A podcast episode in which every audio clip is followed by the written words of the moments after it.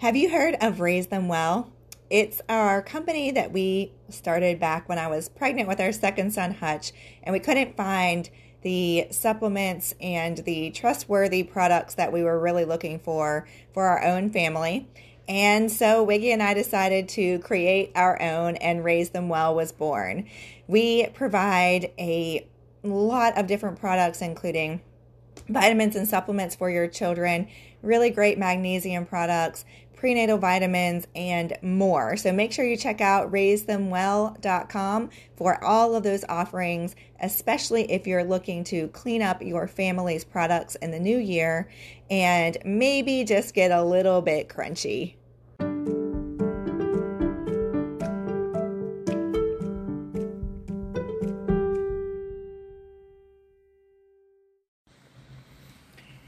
Everybody, and welcome to Healthy Discourse. It's Emily here with Dr. Wiggy, and we are going to cover a uh, listener request today, and that is about MTHFR. So um, I'll let Wiggy tell us a lot more about it. I think it sounds like something really confusing, complex, and very difficult to understand. So we hope to in a short episode give just a few details around what it is, why it matters, how to tell if it's something that you might be struggling with, and um, what those individuals who do have the MTHFR mutation need to do to help keep themselves healthy. So, did I cover it all? Something. Yeah, it's a lot of things. So, where do you where do you want to start? well, why don't we start by you telling us what is MTHFR? Sure. So MTHFR is an acronym for a lot longer word, and I'll try to not butcher it here, but it's methylene tetrahydrofolate reductase, uh, MTHFR. And basically, what that is, that's just an, an enzyme. And the reason why this enzyme is important is because it does play a very important physiologic process in our body where it takes the uh, folic acid uh, that we get from food and from, from supplements, uh, folate, and it turns into the uh, helps it turn into the active form called methylfolate.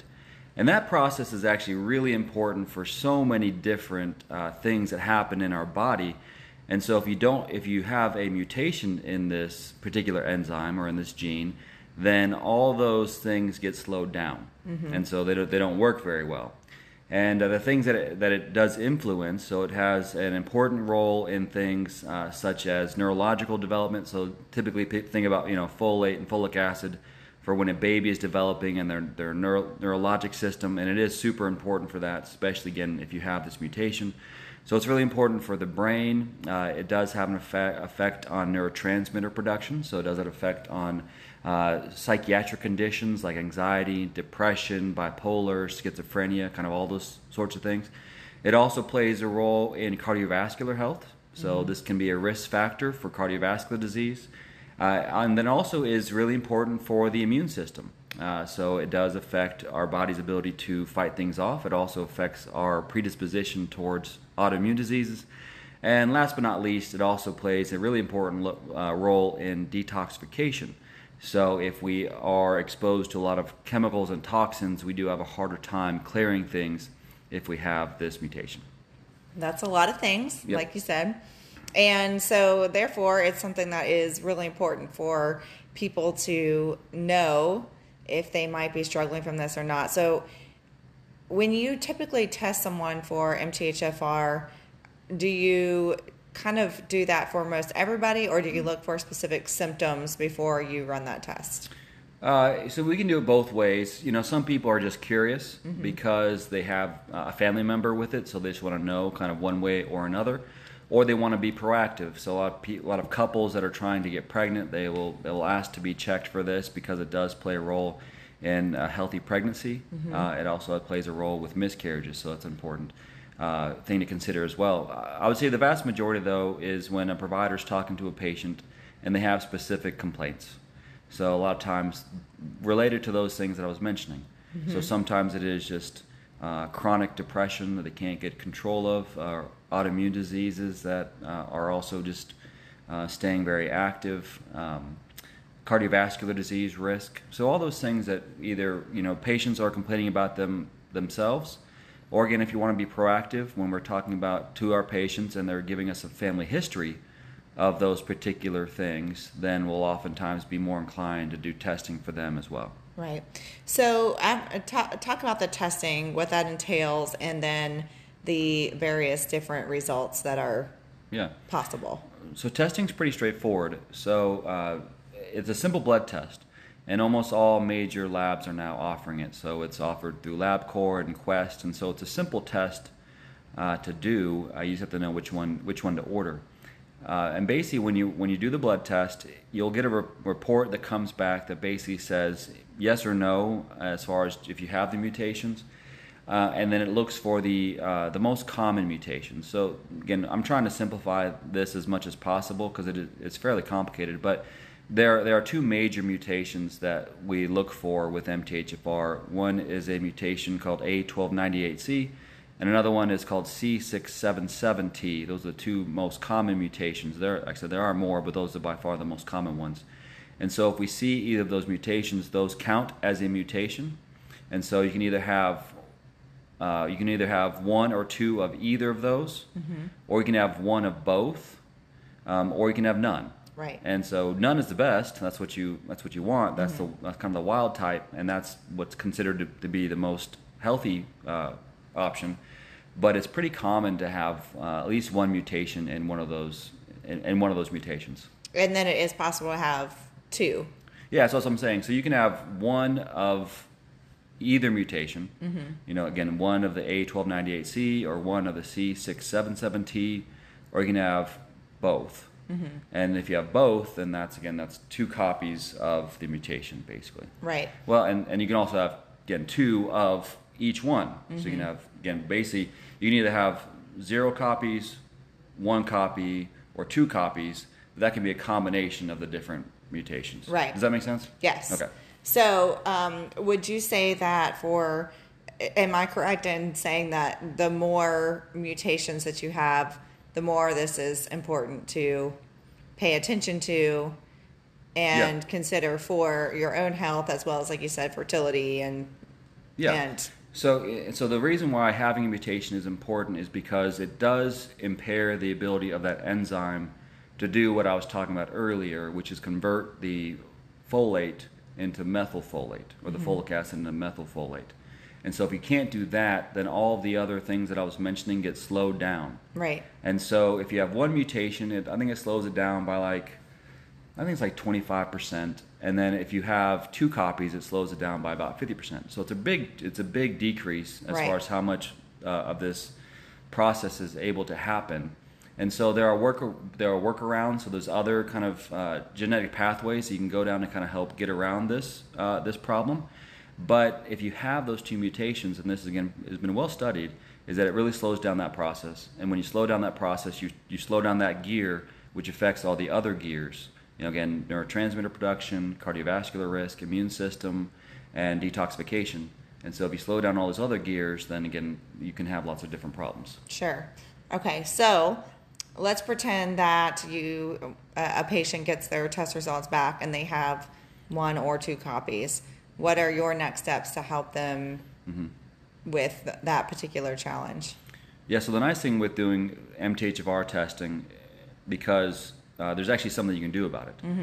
A lot of times, you know, genetic mutations may be helpful to know as far as, you know, what someone has or doesn't have. But when you can't do anything about it, it's just actually more frustrating uh, and can actually make the, the patient feel more hopeless because there's nothing can be done. But with MTHFR, this is actually a relatively easy fix. Again, the whole methylation process is very complicated. So, you know, we were doing testing for all the different mutations in all the different genes that affect methylation, but that gets overwhelming really fast. Mm-hmm. Some people that are super complicated, we still consider doing that testing, but we try to kind of keep this a little more simplified and focus on the bigger picture. So if someone has the MTHFR mutation, if they have one copy, again, they have some impairment of ability of that enzyme to work. If they have two copies, I do consider that to be a bigger a bigger issue. So, and again, what happens is is they're not able to make methylfolate well. Right. That's the end product that is disturbed with this mutation. So the, the nice thing, the beautiful thing is you can get around the mutation by just giving the active form of folate which is methylfolate. And so we can just bypass it by giving extra methylfolate, and typically we combine that with uh, methyl B12 because, again, there's other pathways that are involved in this. But by combining the two, we kind of bypass the problem, and typically we see improvement in those other functions. Right. So, um, as an example, for many years, um, folic acid was um, was recommended for all pregnant women. Mm-hmm. And what we know from the, what we know about MTHFR is if I have one or two copies of MTHFR, then folic acid is not going to be easily absorbed by my body, which is why now there's recommendations most of the time, hopefully, for women to take methylfolate mm-hmm. instead of folic acid, because that seems to be the most popular or most common difference. So, can you talk about what methylfolate is versus folic acid? So yeah, so um, and I'll clarify a little bit what you said is that with the mutation, it's not necessarily an absorption issue. Okay. So uh, people that have the mutation can absorb folic acid fine. They can absorb it through their food and they can absorb it through their uh, through the supplements. The problem is when it gets into the bloodstream, gets into the cells, they're not able to convert it. Okay. So they're not able to convert it into the next product, which is the methylfolate. That's the active form. So the problem when you take, again, let's say with the prenatal vitamin and you're taking folic acid, you are absorbing the folic acid.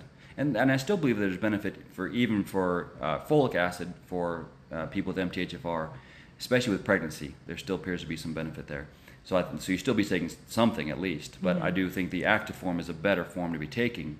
If again, especially if you don't know, um, or I mean, especially if you know, but even if you don't know, probably better to do the active form, because again, the problem is is that you're not able to convert it. Right. You convert some, you know, so there's there is some activity still um, left in the in this enzyme.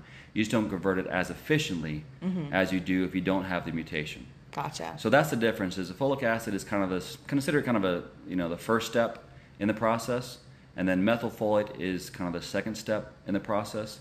And so you can have plenty of the substrate, the first step, but you're not able to make it into the next thing, which is the methylfolate, and that's what's you, and that's really what you need. Right. You need the methylfolate more than you need the folic acid. Talk about for, and this is of course not your necessarily area of expertise, but um, talk about why this is important in in babies and young children uh, as well. Well, it's important for everybody, for sure, but it's it's important for yeah for for kids, uh, especially as they're growing and their brain is, is developing. It's because it is important for the nervous system. You know, again, it's been pushed strongly that all pregnant women need to be taking folic acid because it helps prevent neural tube def- defects, but also is just important for proper central nervous system development.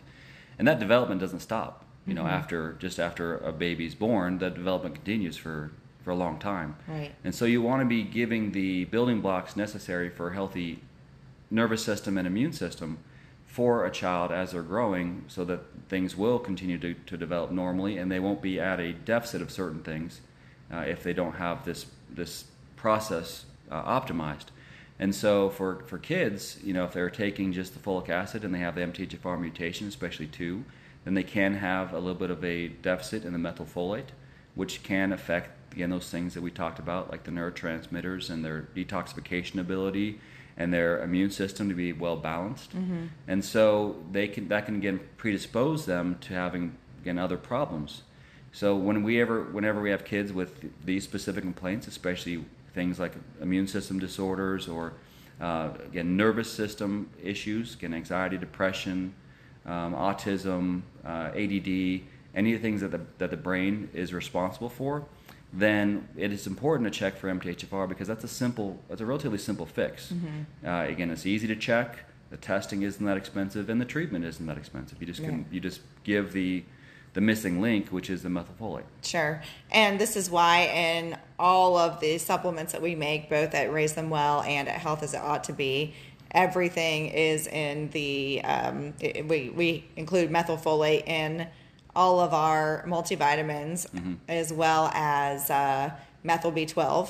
And um, for this exact reason, because we want to give kids um, the most easy, the already converted, right? Mm-hmm. right. Am The I saying that correctly Yep. now? The Yep. active form, the Yep. active form of of the vitamin, and that is really important. And when you're looking at your supplements, especially, um, it, it can feel incredibly overwhelming to consider all of the many options out there and all Mm-hmm. of the promises made on the front of the bottle. And it's really important to look and see what are the sources of those vitamins and. Um, like I said, it can be overwhelming, but looking for methylfolate and methyl B12 as is not terribly difficult. And if it's not on the label, then that's often a sign that probably they're not using super high quality ingredients from what I've found anyway. Yeah, no, I think that's fair because methylfolate is more expensive Yeah. than folic acid. So it's a lot easier just to use folic acid versus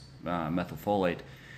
But I think it is important to be to understand the significance of this because yes, a lot of people will will do the testing and they'll know whether or not they have the mutation. But a lot of people don't know.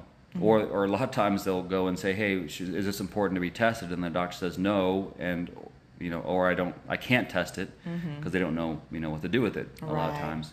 And so um, I would err on the side of assuming you have it um, until you do the testing because, like I said, it's better to, to kind of err on that side versus the other side because this also is a relatively common mutation. So this is not something that happens, you know, one in a hundred people. Sure. Uh, mo I would say that there is actually 50% or greater of the population likely has at least one copy of the mutation. So that's a pretty big chunk. You know, it's, that's uh, I would say the majority have at least one copy, and then there is a smaller percentage. I believe it's about 15 or 20% that have two copies. But again, but still, that's not those are not insignificant numbers. And so again, if you have one copy, that's impaired functioning. If you have two copies, it's a much more impaired functioning. And so in those cases, you have to be even more diligent about getting the active form of folic acid, the methylfolate. Sure. And I mean, and with this knowledge, and when, especially if you know you have one or two copies, or, or in our case, um, we test, we, before we had children, I just asked him real fast. It was okay to say. That's why. before we had children, we each, um, tested ourselves and we each carry one copy, which means that we can, uh, the way genetics works, we can have children that have one or two copies, but it's very likely that they will, that they could have at least one. So when they were infants, we were, we were, we made some medical decisions for them based upon that knowledge. And that's important to, to know. That's, and to know, to do research and, and look at what are all of the things I need to take into account. Um, for myself and definitely for my child when looking at what what this could look like and um, because we aren't all the same on the inside just like we're not on the outside Yeah. um, and and that did that did drive a lot of our decisions and we also did supplement them when they were little so Right. um, Right. just to to be safe and prepared and hope to give them the best start possible Yeah, one thing I probably should say uh, that I think is good to clarify here is that you know when I'm talking about this mutation and the risks that that are associated with it, again as far as neurologic issues, cardiovascular risk, immune system risk, it doesn't necessarily mean that it's causative. It just means that it's associated with. right So I also don't want you to freak out if you go Mm-hmm. and do the test and you're like, oh my gosh, I have 2 copies of the mutation. I'm gonna get, you know, All schizophrenia and heart attack mm-hmm. and autoimmune disease, you know, some point in my life. It doesn't mean that. right All it means is you have a higher risk of things. Right. And just like with kids, if they have two copies of the mutation, they are at higher risk for those things. That's the the studies are well established as far as the association mm-hmm. goes. But it doesn't mean that it's causative. So it doesn't mean that this means that you're gonna have these problems down the road. It just means you're higher risk for those things. Right, right. That's a good, very, very important point. Right. As are most things, right? Right. There's, there's very little that um, automatically means that we're going to have X, Y, and Z. But it's a great awareness, and it's also a good reminder of how we can individually make sure we're taking care of ourselves, paying attention to certain things, looking for really good informed consent about decisions that we're making and digging deeper into what we might want to consider when we're making decisions for our family. Yeah, no, I think that's a great point because this is kind of the first step into individualized care. Genetic testing and making decisions based on unique genetic, you know, makeup, I think is where where the future of medicine is heading in a lot of ways, because we're not all the same, mm-hmm. and this is just one gene, you know, right? Thousands and thousands of genes that all play different roles in our body this is one gene that has been well studied mm-hmm. you know and we're studying these genes more and more and the more and more data that we have about unique risk profile based on genetic makeup is going to really help shape things as far as you know as far as what sort of decisions and uh, things that, that you'll do kind of as for yourself and for your for your kids because it does affect the way that they respond to environmental stimuli you know certain things that they're exposed to it does affect the way that they're able to, um, or which medications are better or worse. That mm-hmm. that kind of helps you play a role in that.